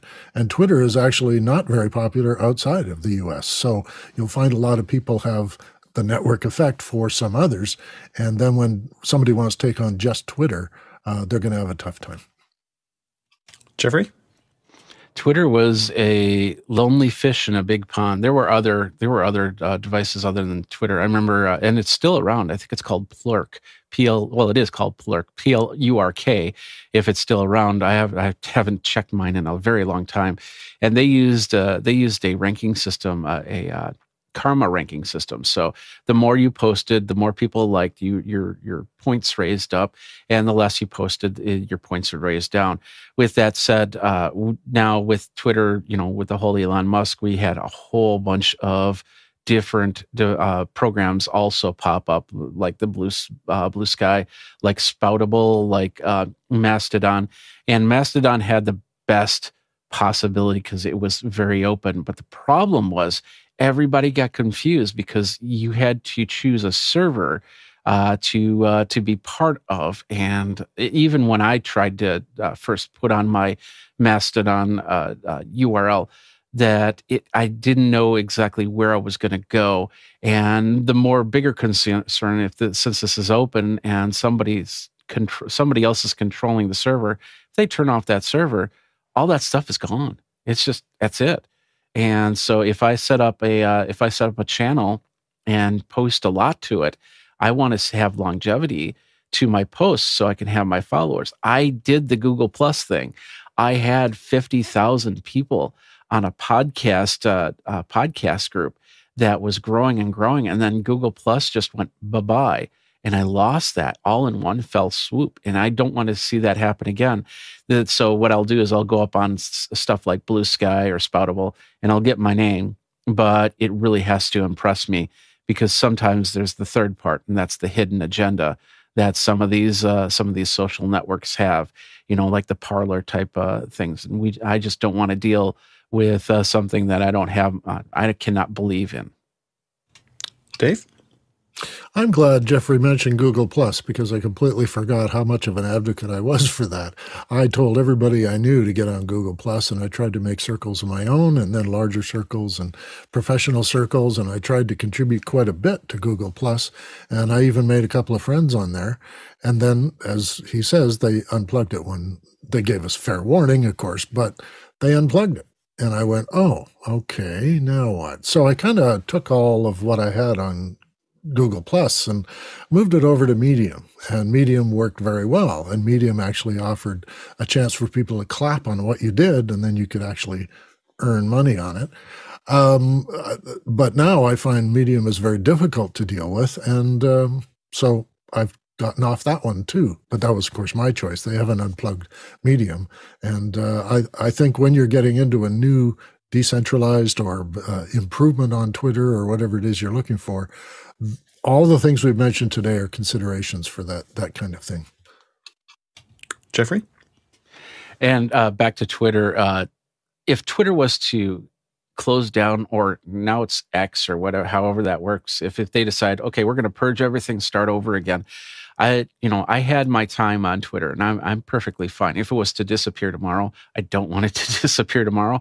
I've put too much effort into it, but it has given me the longevity that I needed when we did the mass exodus from MySpace to uh, Facebook, uh, you know, there was a lot of people that that put in a lot of time and effort. And I remember a lot of people saying, "I'm not leaving MySpace. No, I'm staying. I'm not going on Facebook. I'm not going to do it. I just just too much work." But then it became the popular thing. So that's it, it, that's the big thing you just have to ask yourself is if I'm going to something like Blue Sky, yeah, Jack Dorsey's behind Blue Sky but will it have the longevity that I need to build up my uh, channels? Uh, you know, Clubhouse, another perfect example. Everybody put a lot of stock in Clubhouse. Now, there's a question of whether how it can survive, how it can do the 10 year uh, point.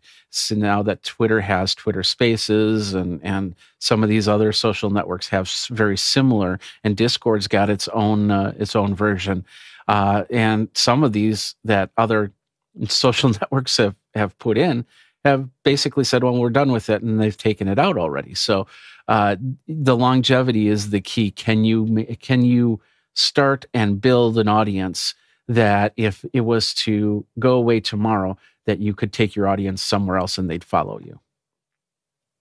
Next question. Paul Walhus uh, is interested in the new firmware update that he thinks is soon to be released for Rodecaster Pro 2, which unlocks a hidden feature wireless microphone connectivity. Does this change your opinion of the Pro 2? Jeffrey? Absolutely the Pro Duo. So at NAB, we saw the Pro Duo, which is a smaller version of the Pro 2, which I'm seriously thinking about getting, not as much for podcasting, for something else that I'm doing, because of the fact that I can connect with those uh, those uh, Rode microphones. And I did watch; he did connect it up. Uh, on the Duo with the uh, wireless microphones, and it worked really, really well. So I'm I'm kind of excited. Uh, plus the fact you know, I did ask him about the 2.4 gigahertz on the Rode. Uh, the next version is called the Rode Wireless Me, which that's a, available now for $199. And their their algorithm that they're using for their 2.4 gigahertz apparently will survive 100 foot in like an NAB or a CES without breaking out. And uh, I definitely want to test that. If that works that well, I can use those wireless mics for what I'm thinking of with this uh, device. And of course, with podcasts as well, because then you could be in a crowded area and have people walking around that crowded area and still connected up and uh, and creating content from there. So, and it, it works at, with the interface that you see on top. It'll just show as a graphical interface that you're connected to the Rode uh, Wireless Go or to a regular microphone or USB microphone. It's it's turning into a board that uh, I've been expecting for the last ten years to uh, to have on my desk. Next question. Next from Douglas Carmichael, Native Instruments has introduced speech output for visually impaired users. Why do you think so few other music software vendors have thought about this accessibility question? I think it largely has to do with the effort and cost it takes to integrate it. And I'm curious as if AI tools, as these tools become more ubiquitous, start integrating them because the cost to integrate them will go down over time. Uh, but we'll just have to see on that. Next question.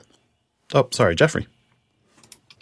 So the other thing is that we are going into uh, APIs and open standards uh, that allow allow for things like this to get integrated. Back to the Rode, the one thing that Ryan said is we don't like to leave our our, our customers behind. Now the the first Rode Pro uh, board didn't have the technology that the the Go the second version has.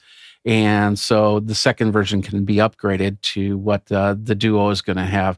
So they're realizing that by by having this and having an open API to this, people are going to write stuff that's going to make their hardware uh, a whole lot easier to use. So it it makes sense to do that. And and you know, like for instance, I have a mixer over here that does not have an open API.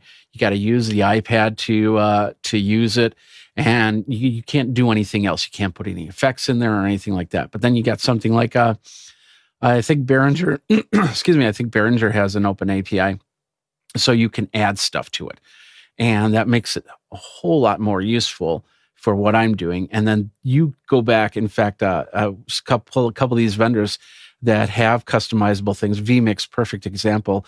The, the Tim was saying that people were coming by the booth and they were showing pictures of their vmix setup.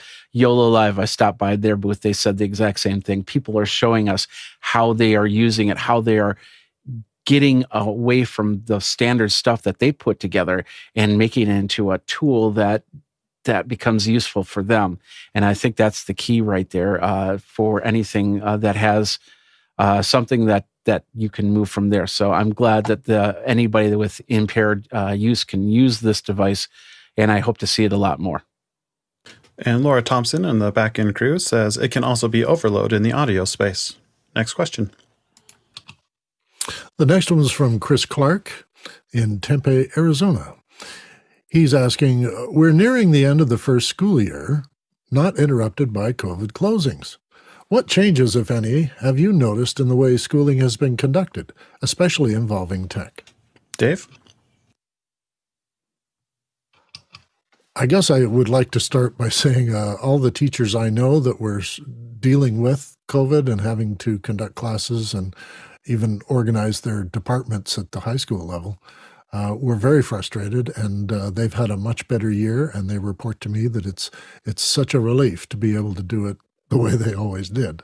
And I think that's an embedded thing. It's a sort of sunk cost that people have uh, relied upon a system and a school um, environment as well as infrastructure, and they don't have to reach far anymore. That's quite nearby.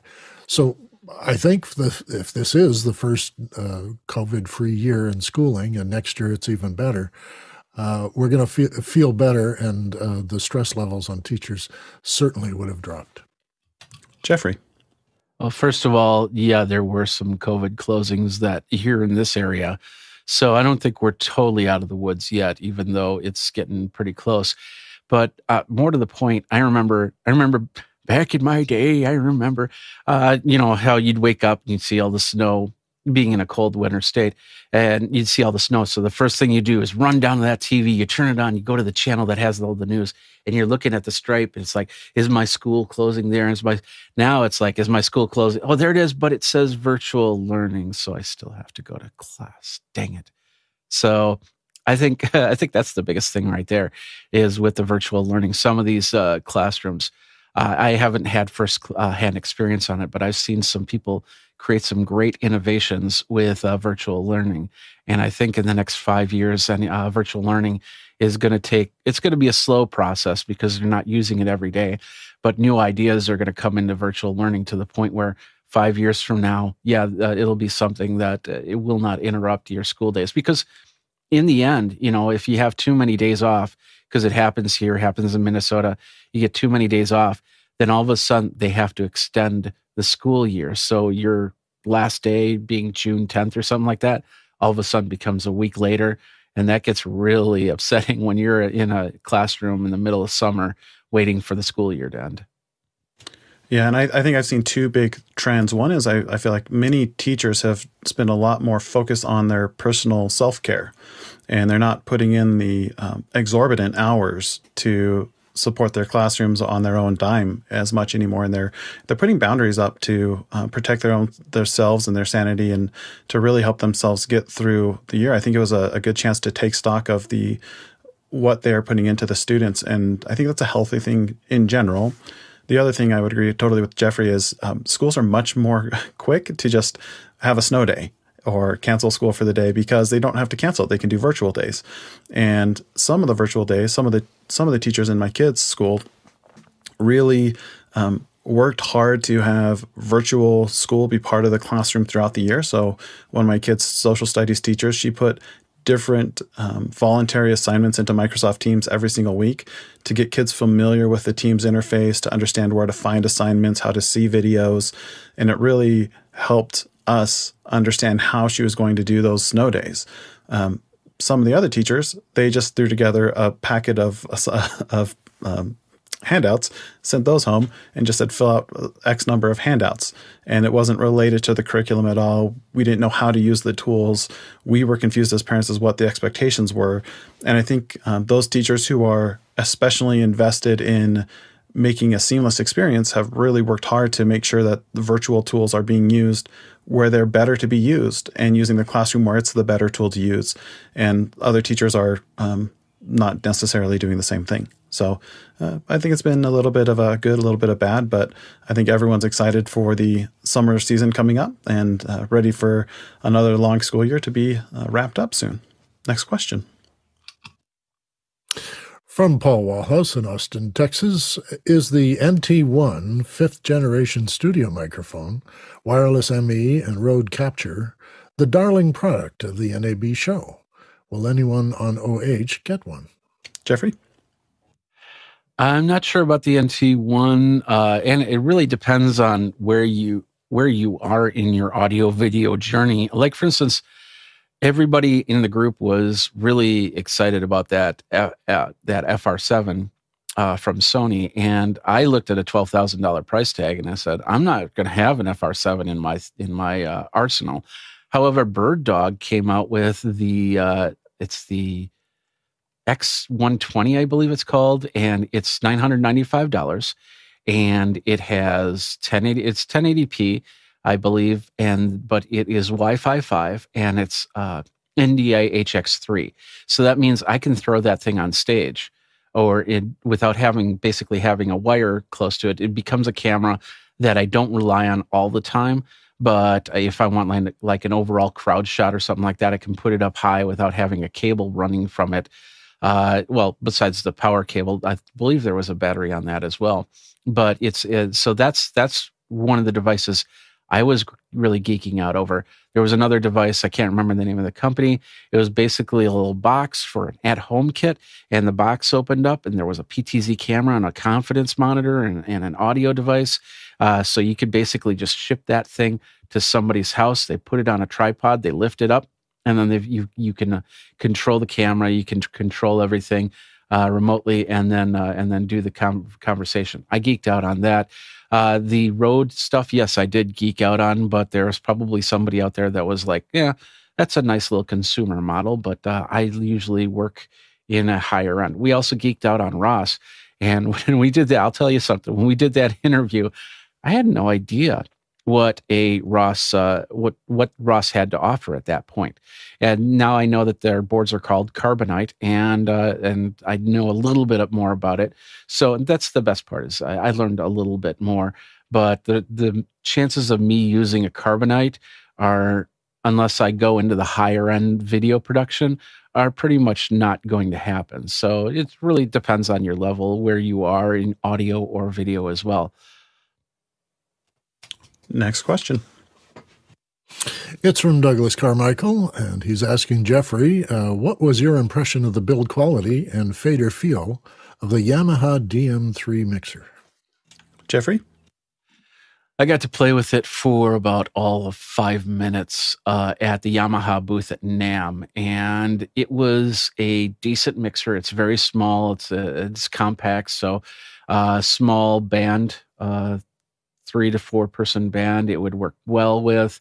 Uh, it does have Dante, but it doesn't have it. it, it uh, the Dante inside of it was 16 by 16, if I remember correct. Uh, so that meant that you had you could only do 16 channels, so something small. Whereas something like the Tascam, uh, their, their offering had a 16 by 64 option. So that meant that if you bought four different breaker boxes, those the those little uh, breakout boxes that they had, stage boxes, uh, you could actually get up to 64 channels of Dante if you needed it for mixing, if you needed for uh, recording or anything like that. So if I was in sound recording, I would probably look at what Tascam has to offer. I know that Allen and Heath also had that same offering where it was a small board, but it had more than just the the amount of, fa- of uh, channels that you had on the board to do so- something more. So the DM3, it's a great board. Don't get me out of all of it, but it does have some limitations. Thanks, Jeffrey. Next question. From Paul Walhus in Austin, Texas. What are the features and functions of Inovativ's new mobile workstation, the Scout NXT, that offer a modular and customizable solution for on-set and post-production workflows? Jeffrey. I went looking for this thing and I wasn't able to find it because there were two other things that were called the uh, Scout NXT. Uh, one was like a personal flying machine, and the other one was a foldable cart that you could take on a plane with you. So I'm not exactly sure. Did did you guys find it at all? No, I searched for the same thing, but I was I was fascinated by that paragliding harness. So uh, maybe a different show, a different time, you can ask about that Scout NXT. But I couldn't find anything on the web either. Um, so, Paul, if you get a link for that and maybe put it into another show so we can do a little research beforehand, uh, we can get back to you some other time. Next question. Chris Clark from Tempe, Arizona. Do you think that there is an opportunity for developing and offering professional development training for school teachers on ways to improve their virtual teaching and learning when that is required of them? Yes, I think that's a, a, a drastically needed skill set, and I think it should be part of all teaching curricula.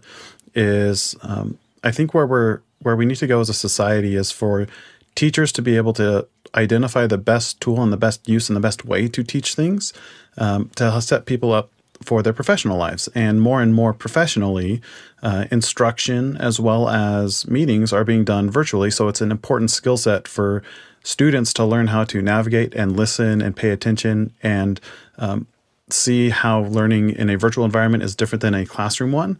Um, and I would personally support, you know, the opportunity to do more virtual learning uh, within schools and incorporating that in our teachers' professional development days. I don't know specifically what they train on currently, uh, but that definitely should be one of the tools in our toolbox, especially as things like pandemics or snow days, um, those sorts of things happen more often. Teachers are going to need that skill set more often. Dave? Yeah, I endorse that professional training stuff too in the professional days or the PA days that teachers have. Uh, but I also think that there's an opportunity for faculties of education because they have infrastructure already in place to teach this uh, virtual teaching, if we're going to call it that, uh, as part of the learning of being a teacher. And then you come out of college with that knowledge, whether or not your school has the same infrastructure. I would think the infrastructure at the post secondary level is much uh, more supported, perhaps just in IT value, uh, to be able to set up uh, virtual school settings and let people find out more about how their skill set has to adapt to those situations. So I'd put it on the faculties of education to begin that process and then have it flow down into the, the school boards and all the school environments, uh, districts to be able to adopt those techniques and get the equipment and facilities in place to make it easier for it to happen. Next question. From Douglas Carmichael, John, you mentioned the use of Teams and K 12. Being an app designed for business first, have you had issues getting teachers and students to use Teams? I have issues getting employees to use Teams. it's a it's a challenging product to learn. So I don't think there's anything specific to the education space that makes it difficult. There are some specific modules within Teams for education, like the ability to track and record assignments as well as attendance. Um, but it's like any technology. Some people will take to it easily, and others will need additional support. Next question. From Paul Walhus in Austin, Texas. What are the benefits and challenges of using blockchain technology to create a decentralized platform for content distribution and monetization with Black Backlight? Dave? Well, I'm not familiar with Backlight, and I'll confess I don't know what it is or what it does, but I am really interested in the application of blockchain in almost all aspects of society. Um, I always saw blockchain as a way of bypassing brokers. That is, anyone who works between you and another client or is a broker for things like insurance or shipping or uh, transport or logistics. There are people who broker um, taking things over the border and that sort of stuff. And if blockchain were applied in many of these cases, then the assurance of a transaction and the co- uh, control over the contracting process would be publicly available for everyone to view, and therefore you can't cheat.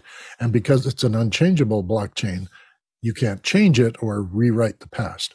So I think the benefits to create a decentralized platform and for content distribution and monetization is a great possibility for blockchain generally, not specifically used for currency. And currency was simply the demonstration of what blockchain is capable of or what kind of things and issues pop up with using it in currency. But blockchain is now used for a lot of other things. And uh, we're going to see it sort of invisibly infiltrate the whole process of anything where a transaction has to be authenticated or authorized or prearranged, like a broker usually does for you. and then blockchain will become very useful. Jeffrey.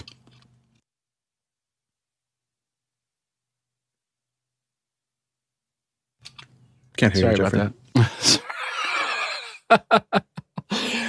I was I was doing lots of research because all these questions are coming up. Uh, anyway, uh, so um, the one thing that I've always said was that blockchain was not performing to where I expected it to be in the future. And and this was before NFTs. This was when blockchain was first coined.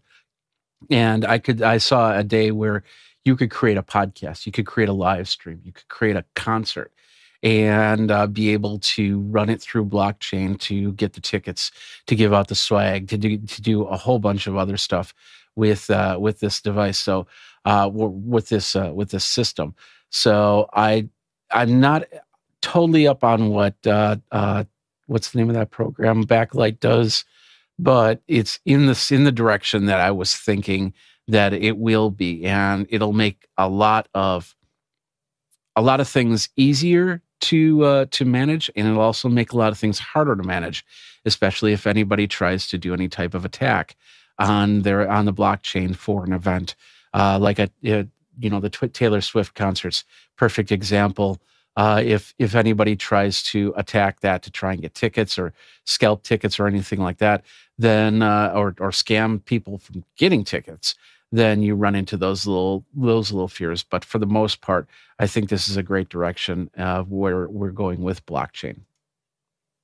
Yeah, I do think blockchain has a lot in the future, uh, but the cost of compute is still a challenge for many blockchain applica- applications, especially those that are, uh, is it proof of work, the ones that uses a lot more compute power? Next question. The next question comes from Paul Walha. No, Idris Hagi in Fairfax, Virginia. Did Shure have any new wireless products in the NAB show this year? I know Shure was demonstrating the um, AD600 Axient Digital Spectrum Manager uh, from the research team. That's one of the articles we saw. That was nominated for the NAB Product of the Year award, and it had some RF spectrum management tools. I'm not exactly sure of all the feature sets with it, uh, but I did look at our, our research uh, packet, and that's uh, what I saw. Jeffrey? Yeah, I did see one wireless camera mic option that uh, that Sony had. Or, I'm sorry, Shure. I'm thinking Sony. Whoa. Uh, I don't have any comment because I don't think I saw anything from Shure. All right. What's our next question? Paul Walhus, uh, the 995 BirdDog at NAB. Would it work well as a webcam for Zoom? Jeffrey. Yeah, the I don't see why not. This is the camera um, that uh, in question. So Wi-Fi five. It's got HDMI. I believe it. Yeah, it's also got SDI in. Excuse me, or SDI out, uh, and it does run uh, uh NDI protocol. So I don't see why why you wouldn't be able to use it for uh, anything, any type of Zoom call. Because if it goes up to 1080p, uh, Zoom only goes to 1080p right now uh, for the high quality. So if that went to 4K, then there'd be a different story. But right now, yeah, it's a perfect little camera for that. What's our next question?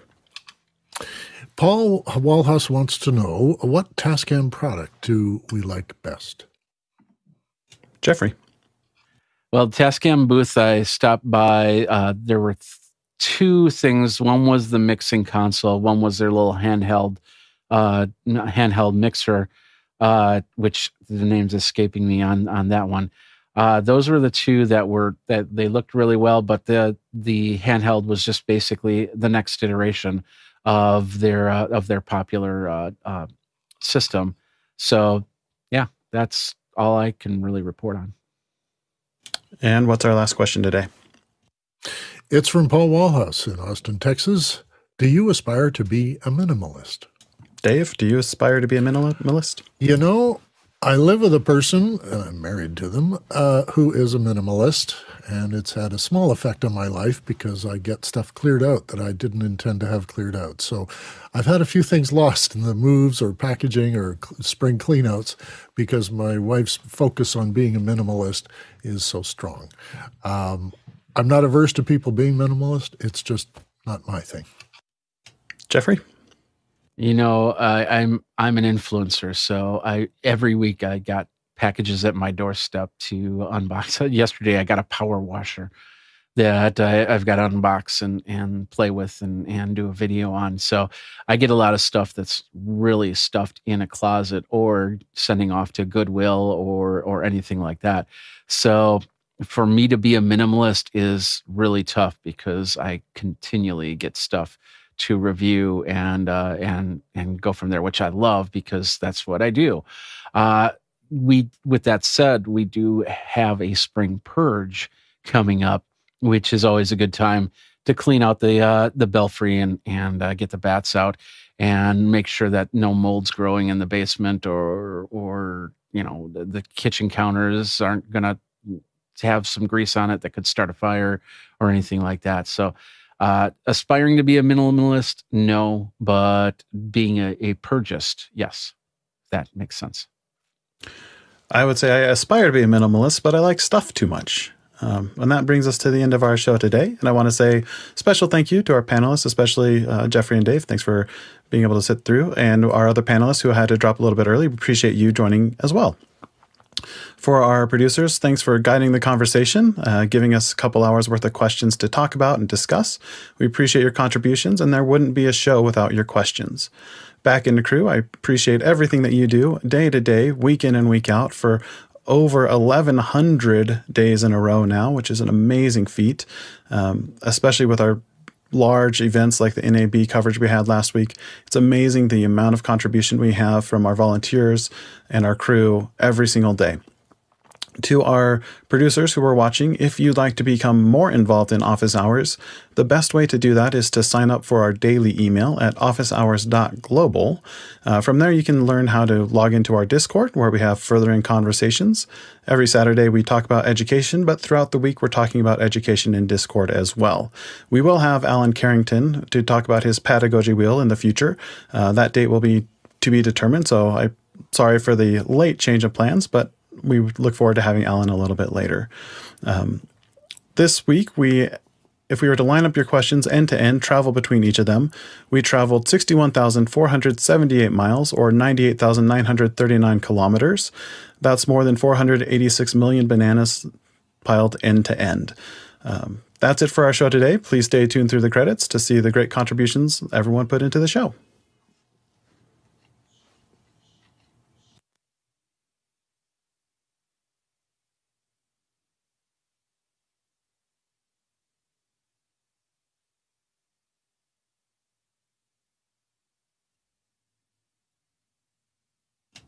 Next week, uh, we'll have an open discussion for brainstorming future education topics. So come with your ideas.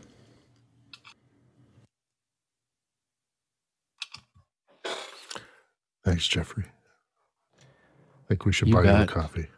that was that was fun uh, being put on the spot like that. It was uh, So thankful for your uh, experience and knowledge because I didn't know most of those questions at the And end. having Yeah, been that at would have NAB been- too. Yeah. that would have been that would have been fun. Uh, well, yeah. Anybody that wants to be on the panel, come on down. Saturday is a great day to join the panel. We have a little bit slower pace, chance to Yeah. demonstrate your expertise. Mhm. and then you might get a whole show dedicated to your your answers. Cool.